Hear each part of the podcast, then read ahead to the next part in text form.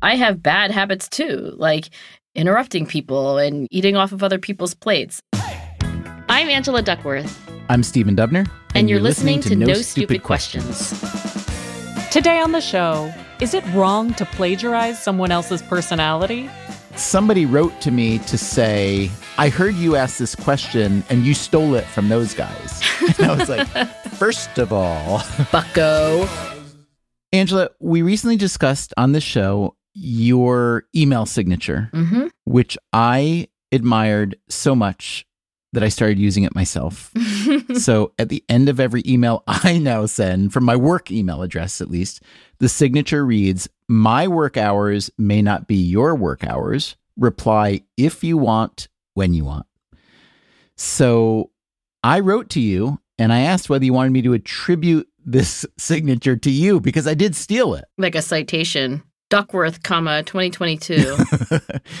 And you wrote back to say, no, no need to attribute, and that you were flattered that I was using it, which made me happy.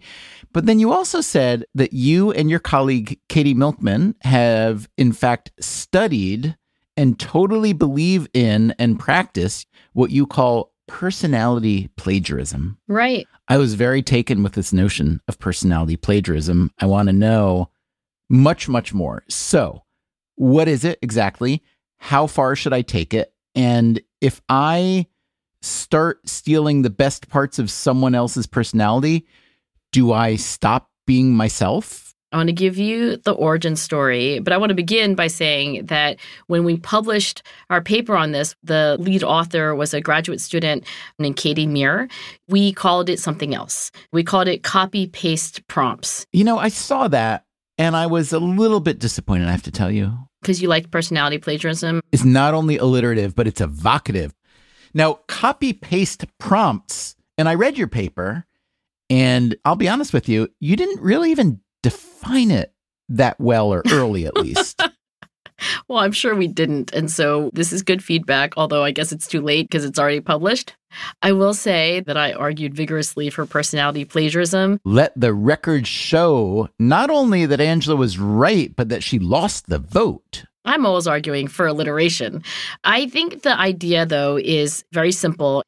You see somebody, you like their email signature, you like the way they begin meetings, you admire the way that they arrange the roast chicken at a dinner. I mean, anything that somebody else does where you think, huh, that's pretty good and it's better than what I do. Why not do it yourself? Why not copy and paste into your life what other people are doing in their lives? Why not plagiarize someone else's personality if there are features of that personality that you like more? So that's the basic idea. I mean, what you're describing now, I think anyone can relate to that as adults, but we should say this is what babies and children do. This is how you learn to be a human, yes? Yes, in fact, so much of learning throughout the lifespan, but maybe most obviously in childhood, is mimicry. You see somebody do something and then you do it, and it's a whole lot more efficient than somebody telling you how to do it in words. Right. And I remember thinking this when, as a graduate student in psychology, you have to learn this thing called APA format. Now, you're a journalist. Do you know what APA format is? I do remember it, but more from academia than journalism. It was the footnoting, bibliography style, and stuff like that. How to cite references. I mean, that was one component of it. Exactly. And that's the component that most people are familiar with. It's the American Psychological Association formatting rules. And there's this manual where you can read all the rules. If it's a one author paper, do it like this. If it's a newspaper article, do it like this. So you can read all these rules and you could think, okay, if it's a two author paper, then you put a comma here. Or you can look up a PDF of a paper that's already in APA format. And it's so much easier just to see the example and then to copy it. So that's the intuition behind this kind of learning through mimicry, learning through imitation. You could read Julia Child's cookbook and next trust the chicken, or you could watch Julia Child trust a chicken. And it's so much easier to imitate Julia Child than to read what she says and then do it. Okay, fair enough. But the paper that you wrote with your colleagues, Katie Mehr, Amanda Geiser, and Katie Milkman, The full title is Copy Paste Prompts A New Nudge to Promote Goal Achievement. So, can you back up and walk us through this? What's the goal that you're trying to get people to achieve? What's the actual experiment? Okay, yeah. And I will say that we also considered this copy paste nudge or personality plagiarism to be a strategy that people could apply to literally any form of goal achievement, which motivated our title. The first study that we write about in the published article is on exercise, something that Americans typically want to do more of and find ultimately good for them. But in the moment, for a lot of people, there's a lot of dread and loathing or inertia anyway. In this study, if you're assigned to the treatment condition, you as an adult who were recruited to the study after saying you would like to exercise more and you report how much exercise you had done in the prior week, you're given this prompt. Quote, in this study, we want to help you learn about an effective hack or strategy that someone you know uses as motivation to exercise. Over the next two days, we'd like you to pay attention to how people you know get themselves to work out. If you want, you can ask them directly for their motivational tips and strategies.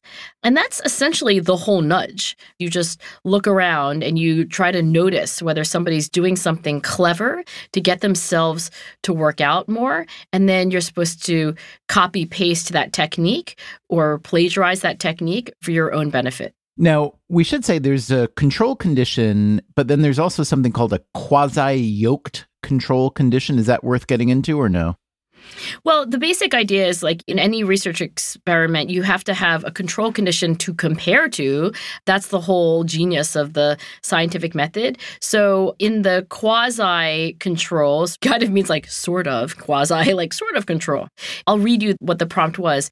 In this study, we're hoping to help you learn about an effective hack or strategy that motivates people to exercise. Over the next two days, we'd like you to get ready to learn a new strategy to motivate you you to exercise. And essentially, we took that list of tips that people in the treatment condition generated and we gave them to the participants in the quasi control. In other words, I didn't have to go up to strangers or other people I might know and ask them, hey, how do you get yourself to come to the gym so often? How do you get yourself to go so strenuously for so long, right? That's exactly right. So, therefore, you have in some ways the same amount of information as the treatment. So we can isolate what's the effect of you hunting down this information from somebody in your own life. And I think that's actually useful to say because the kinds of things that you might copy paste, like, you know, you liked my email signature, but if you had just Googled what's a really respectful way to send your emails, it would have come up because I copy pasted it from someone else. It's fundamentally a social form of learning. So yeah, you can get this stuff by looking it up on the internet, but this is really learning through imitation of people that we know, even if it's just an acquaintance at the gym. Now, getting back to the motivation in the paper that you wrote about, did it work? Does copy paste prompting actually encourage people to exercise more? Yes, we found statistically significant benefits of the copy paste prompts.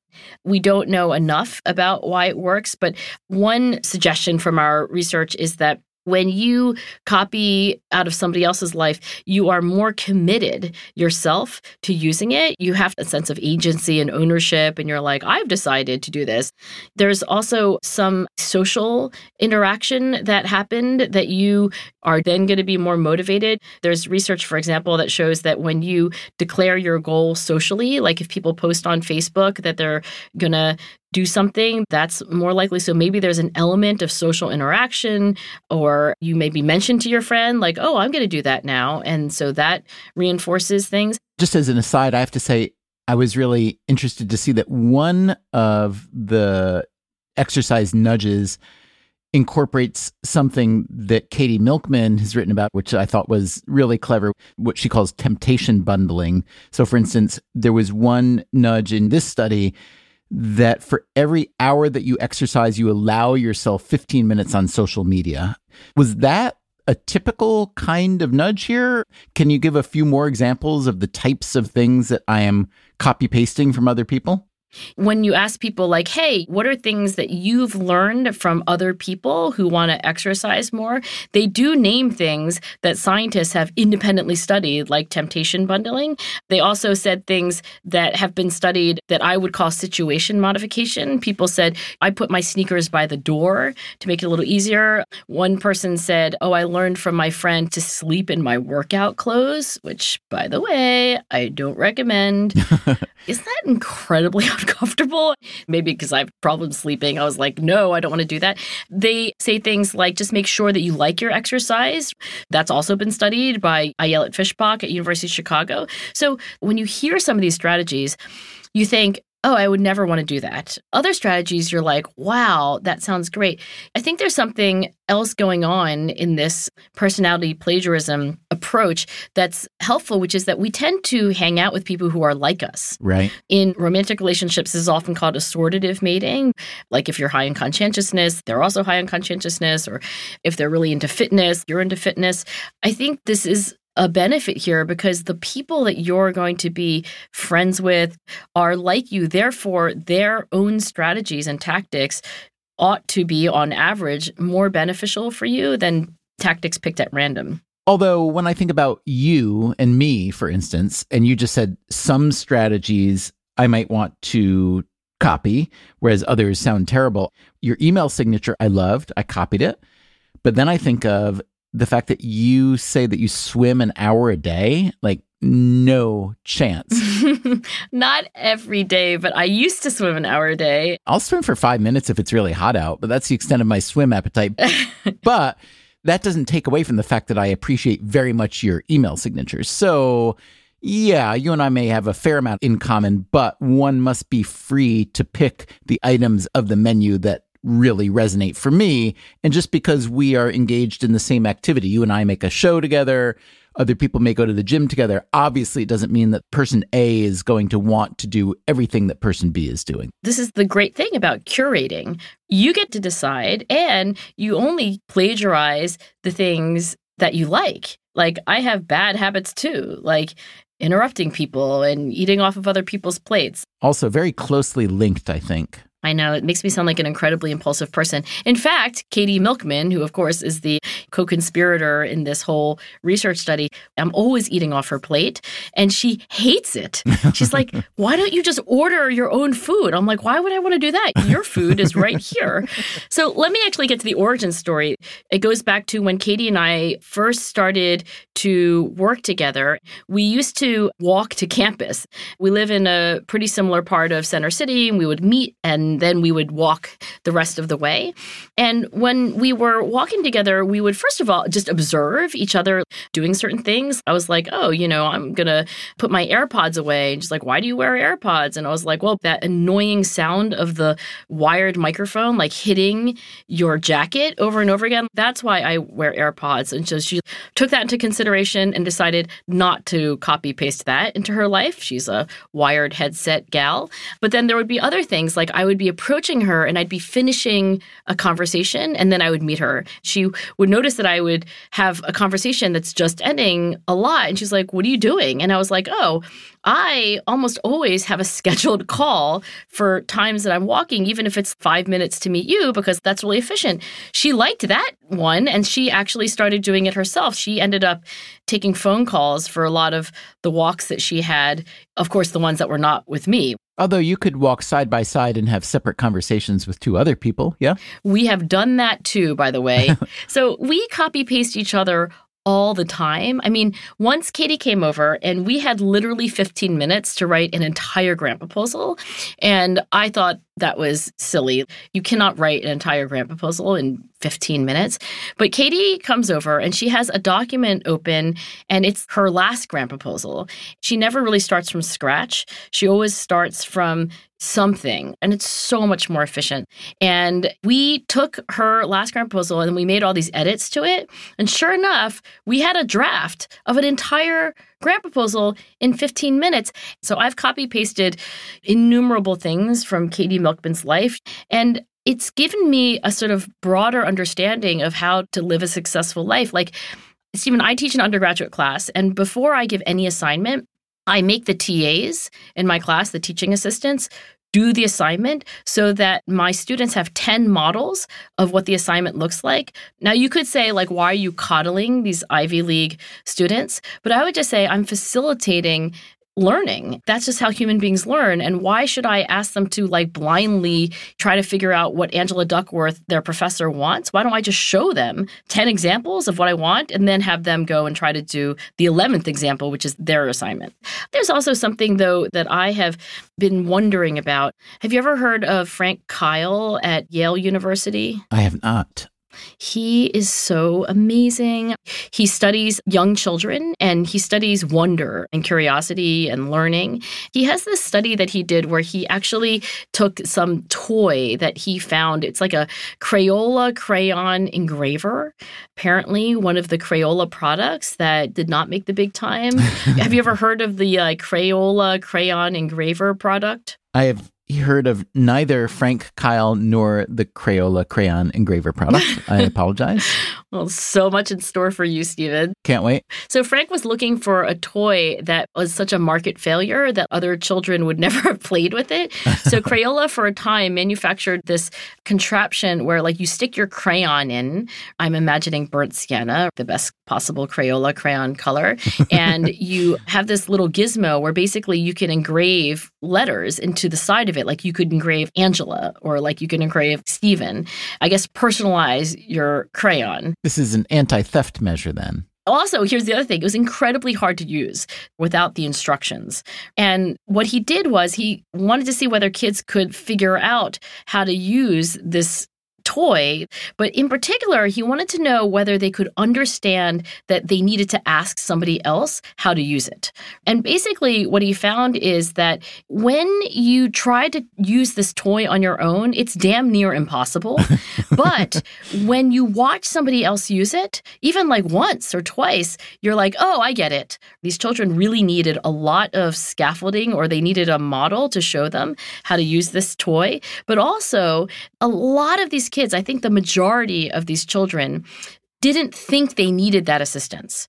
So, what this study tells me is we learn through imitation, but we don't always recognize that we need to learn through imitation. So, we often think we can do it on our own or by some other means, but having a model is surprisingly effective. Here's what's curious to me about what you just said. You write in the paper, that copy paste prompts may increase perceived autonomy. And I was thinking, how can that possibly be true? I've literally just copied somebody. I've literally taken their idea or method for doing something and made it my own. And now I feel like I have more autonomy how do you reconcile those two? Autonomy is the feeling like you decided that you're the boss of you, Stephen. You decided what to eat for breakfast, when to have this conversation, when to end this conversation. That's what autonomy is. And all human beings have a need for autonomy. Now, this doesn't mean that what you've decided to do had to come from your own life. If you say, I've decided to change my email signature to Angela's email signature. You can still be 10 out of 10 on feelings of autonomy. And I think the contrast that we were looking at is when people try to improve their lives, oftentimes other people give us advice unbidden. Like, hey, Stephen, looks like you're having trouble working out. Let me give you some advice on how I work out. Let me show you how to engrave your initials into that crayon that you're carrying around for the past 40 years. And I think this happens all the time in public health health. They're like, let's tell people they need to eat more fruits and vegetables. None of that actually helps you with feelings of autonomy because you didn't decide that you wanted that advice or information. So this nudge that we wrote was designed to not diminish feelings of autonomy, which undermine motivation to do anything different. And that's why, very gently, we were like, over the next two days, we'd like you to pay attention to how people you know get themselves to work out. If you want, right? That's autonomy language. If you want, you can ask them directly for their motivational tips and strategies. What kind of effect does this have on the person being copied? Well, I don't know that we can say definitively based on this study. Separate research, though, on people who feel flattered. You know, there's this famous adage that imitation is the highest form of flattery. I'm going to attribute that to Mark Twain because I don't know who really to attribute that to. Do you know who said that, by the way? Oscar Wilde and Mark Twain and God said everything. And Winston Churchill. Don't forget Winston Churchill. Shakespeare had a couple also. So, anyway, there is separate research that shows that, like, at least when we feel flattered, we feel great. And then to the extent people feel like being imitated is flattery, then yeah, it should make you feel pretty good. I mean, I feel good when you emailed me. I've gotten a lot of emails from people who asked me if it was okay if they also used it. And I was like, yeah, go ahead. And plus, I copied it from somebody else. Still to come on No Stupid Questions. What are the downsides to personality plagiarism? I tell them over and over again you cannot plagiarize, you cannot plagiarize.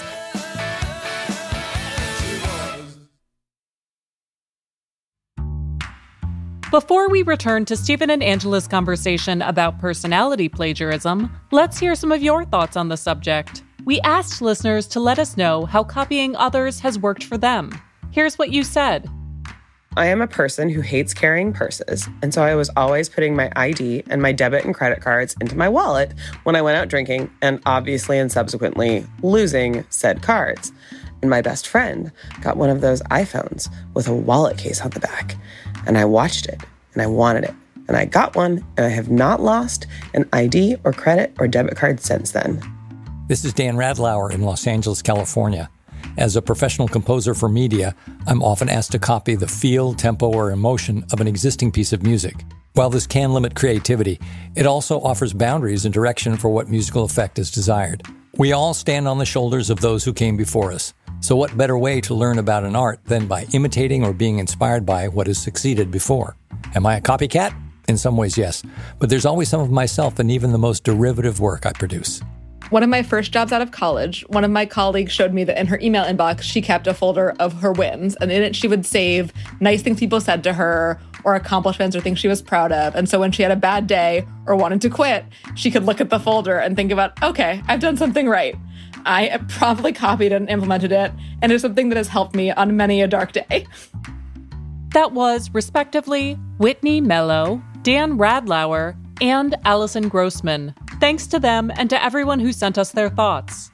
Now, back to Stephen and Angela's conversation about copy paste prompts and Stephen's theft of Angela's email signature. I have to say, people really noticed my new signature on my work email. Oh, really? Did you get feedback? I got a lot of feedback, and a lot of it was, I think, from the people who knew me well. And again, this is only my work email, it's not my personal email. I think they were a little of the opinion that, oh, have you been sending even more 4:30 or 5 a.m. emails out, and you're just trying to bank some penance? You a cover? So I don't think it was seen as a totally altruistic endeavor. I think it was seen as a little bit of, you know, creating a space for my continued early morning emailing. But let me ask you this. What about the downsides or even pitfalls of copy paste? Because we know that social contagion can be real. Suicide is a, a classic example. Yeah. Now we're getting into maybe what you'd call copycat behavior more broadly rather than personality plagiarism per se. But even with personality plagiarism, can you see downsides where you start to feel perhaps like you're surrendering who you are? You know, the famous thought experiment of Theseus's ship. No, I don't know it. Tell me. Theseus sailed his ship home from Crete and it was sitting in the port, maybe in Athens or somewhere. And the planks of the ship start to rot. And as each plank would rot, someone would replace it with a new plank. And eventually, all the original planks are gone and all the planks were new.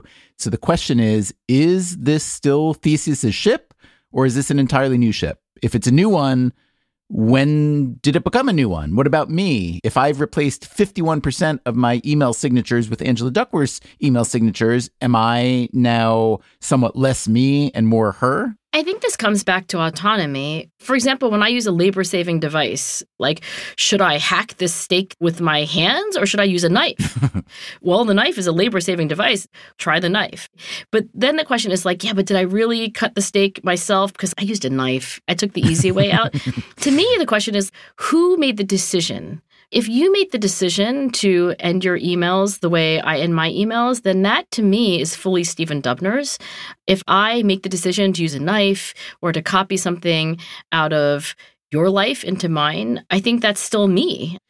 But it's interesting that you originally used the word plagiarism because plagiarism obviously has a negative connotation. And in both of our fields, academia and journalism, plagiarism is like the cardinal sin. Yeah.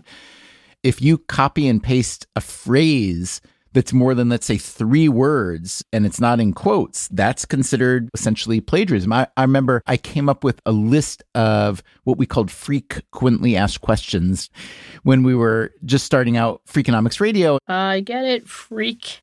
And one of the questions that I think I came up with originally, although I'm sure I channeled it from a long, long, long list of things I'd read and so on, was tell me something you once thought or knew to be true until you found out you were wrong. In other words, essentially tell me something you changed your mind about. Then later, there's another podcast made by people I know and like, actually. I believe they ask a very similar question. And then somebody wrote to me to say, I heard you ask this question and you stole it from those guys. and I was like, first of all, Bucko, let's do some time date stamping because I was pretty sure I was there ahead of time. I just imagine your reaction. the hair on the back of your neck is standing up and you're getting all lathered in the mouth. I was getting a little lathered. so there is maybe a fine line between good plagiarism and bad plagiarism, let's call it. Because when you're telling me, hey, Stephen, it's okay, take my email signature, use it, use whatever else you can of mine. If you want to yell at your kids about leaving coffee rings on the white counter, you can do that too. But at a certain point, isn't it a little creepy if I just start to do everything that you do? Well, the email signature is actually not even the best example to give people as a starter for personality plagiarism because we know that plagiarism of words, like I cannot take a paragraph out of Freakonomics, copy it and paste it into my next book, call it my own, and have it be anything other than plagiarism, plagiarism. Right. So the fact that you copy pasted a signature, that's in a way a confusing place to begin. I say to my students, you can plagiarize form, but not content. So when I'm writing a paper with a student, I tell them over and over again, you cannot plagiarize, you cannot plagiarize. They, of course, need no retelling because they know you're not supposed to plagiarize. But I say, if you see another paper for the same journal and they start with an inspiring quote and they have a really short first paragraph, and then at the end of the first paragraph, they say what their study's about, you can open a document, start your own paper, start with an inspiring quote, a different quote, have a really short short paragraph and have the last sentence of that paragraph talk about what you're going to do. That's plagiarizing form, not content. I think, you tell me if you think otherwise, I think that's fine. You can like look at Ernest Hemingway and be like, huh, short sentences. I can do that. What's wrong with that? I would generally agree, although every medium or every idiom is a little bit different. I've always thought it was interesting that in writing, which I did study, it was thought to be kind of bad to copy form like that. Really? Raymond Carver was a writer who wrote kind of Hemingway ish, very short, direct sentences. And there were a lot of Raymond Carver fans and imitators when I was in graduate school. And that was considered to be, you know, a little bit tacky. On the other hand, in music, which I also did a lot, it was considered great form to cite or copy, literally sample music that you like. But that came with a weird history as well because, you know, a big part of the early years of rock and roll in particular was about white musicians copying black musicians and getting famous and accolades for it. Some of this was cover music, like the Rolling Stones, who I loved. They played a lot of songs by Chuck Berry and Slim Harpo and Muddy Waters. And that was allowed within the idiom. They were literally doing, quote, a cover song. And in music, it's generally pretty accepted, but the economics of it were bizarre because Chuck Berry wrote all these amazing songs that the Rolling Stones and the Beatles and many other people copied. And he was theoretically supposed to get a few pennies per record that was made. Who knows if he ever got it? I think he didn't even own his songwriting. But there's plainly a lot of inequity there. I think that's a good warning. Not only should we not plagiarize content unless it's with permission and it's with attribution and it's with compensation that in general we shouldn't be passing things off as not our own. You know, if you say, "Hey, Angela, where'd you get the idea of starting your papers with quotes?" I'll say like, "Oh, George Vaillant does that a lot. You know, I copied this out of Walter Mischel. I'll tell as many people as I can get to listen to me that I think looking for inspiration has been the only way that I've done anything. And then if you say, "Well, then nothing you do is original," then I'll say like, "Okay, you know, the great choreographer Balanchine said that there were no new dance moves. There were only old dance moves that we forgot and then remember. And he was famous for taking inspiration from other choreographers. As it has been said, although I have no idea by whom, borrow from the good, steal from the great. And I stole my email signature from you. That makes you great. Thanks for letting me steal it, Angela. I think Mark Twain said that. no Stupid Questions is produced by me, Rebecca Lee Douglas. And now here's a fact check of today's conversation. In the first half of the show, Angela discusses Yale psychologist Frank Keil's experiment with a Crayola crayon engraver. The product is actually called a Crayola crayon carver. Angela will appreciate the alliteration. Also, Stephen and Angela express their confusion about the origin of quite a few quotes in this episode. Angela thinks that Mark Twain may be responsible for the adage, imitation is the highest form of flattery. Stephen says that Irish poet Oscar Wilde is often credited with famous aphorisms, and in this case, he was spot on. Wilde is quoted as saying, Imitation is the sincerest form of flattery that mediocrity can pay to greatness. However, according to the Oxford Dictionary of Proverbs, a version of the idea originated with 2nd century Roman Emperor Marcus Aurelius, who in Meditations wrote, You should consider that imitation is the most acceptable part of worship, and that the gods had much rather mankind should resemble than flatter them. Angela then says that ballet choreographer George Balanchine said, quote, There are no new dance moves. There are only old dance moves that we forgot.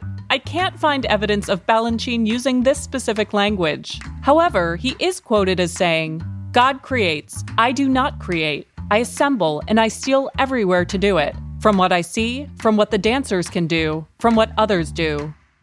Later, Stephen wonders about the origin of borrow from the good, steal from the great. It is not, in fact, from Mark Twain, as Angela suggests. Many artists have written versions of the expression, including T.S. Eliot, Igor Stravinsky, William Faulkner, and Pablo Picasso. However, the original author was apparently English writer and journalist W.H. Davenport Adams. In an 1892 publication of the Gentleman's Magazine, he wrote, quote, Great poets imitate and improve, whereas small ones steal and spoil. Finally, Stephen and Angela wonder if American rock and roll musician Chuck Berry was ever properly reimbursed for his songwriting. According to Berry's 1987 memoir, Chuck Berry the Autobiography, he felt taken advantage of early on in his music career. But he quickly learned from that experience and became savvy about publishing arrangements. At the time of his death in 2017, his estate was worth an estimated $50 million. That's it for the fact check. Coming up next week on No Stupid Questions Can adults have imaginary friends too? I remember when Princess Diana died and there was such an outpouring of grief around the world. I was like, holy schmoly, what is going on with these people who are grieving like it were a brother or a sister? That's next week on No Stupid Questions. For that episode, we want to hear about how your relationship with a celebrity, a fictional character, or even a podcast host has affected your life. Maybe you feel particularly connected to Hamlet or Oprah or even the Spice Girls. How real does the relationship feel to you? And what do you get from it? To share your thoughts, send a voice memo to nsq at freakonomics.com with the subject line One Sided Friendship. Make sure to record someplace quiet, and please keep your thoughts to under a minute. No Stupid Questions is part of the Freakonomics Radio Network, which also includes Freakonomics Radio, People I Mostly Admire, and Freakonomics MD. All our shows are produced by Stitcher and Renbud Radio. This show was mixed by Eleanor Osborne. Our staff also includes Allison Craiglow, Greg Rippin, Gabriel Roth, Morgan Levy, Zach Lipinski, Julie Canfer, Ryan Kelly, Jasmine Klinger, Emma Terrell, Lyric Bowditch, Jacob Clementi, and Alina Coleman. We had help this week from Anya Dubner. Our theme song is And She Was by Talking Heads. Special thanks to David Byrne and Warner Chappell Music. If you'd like to listen to the show ad free, subscribe to Stitcher Premium. You can follow us on Twitter at NSQ underscore show and on Facebook at NSQ show. If you have a question for a future episode, please email it to nsq at freakonomics.com. To learn more or to read episode transcripts, visit freakonomics.com slash nsq. Thanks for listening.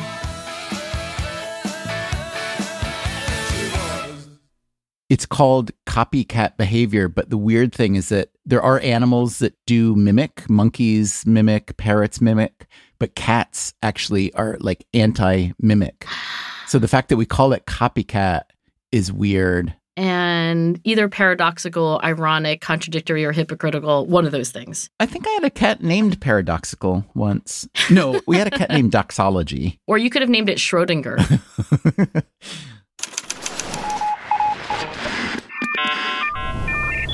The Freakonomics Radio Network, the hidden side of everything. Stitcher.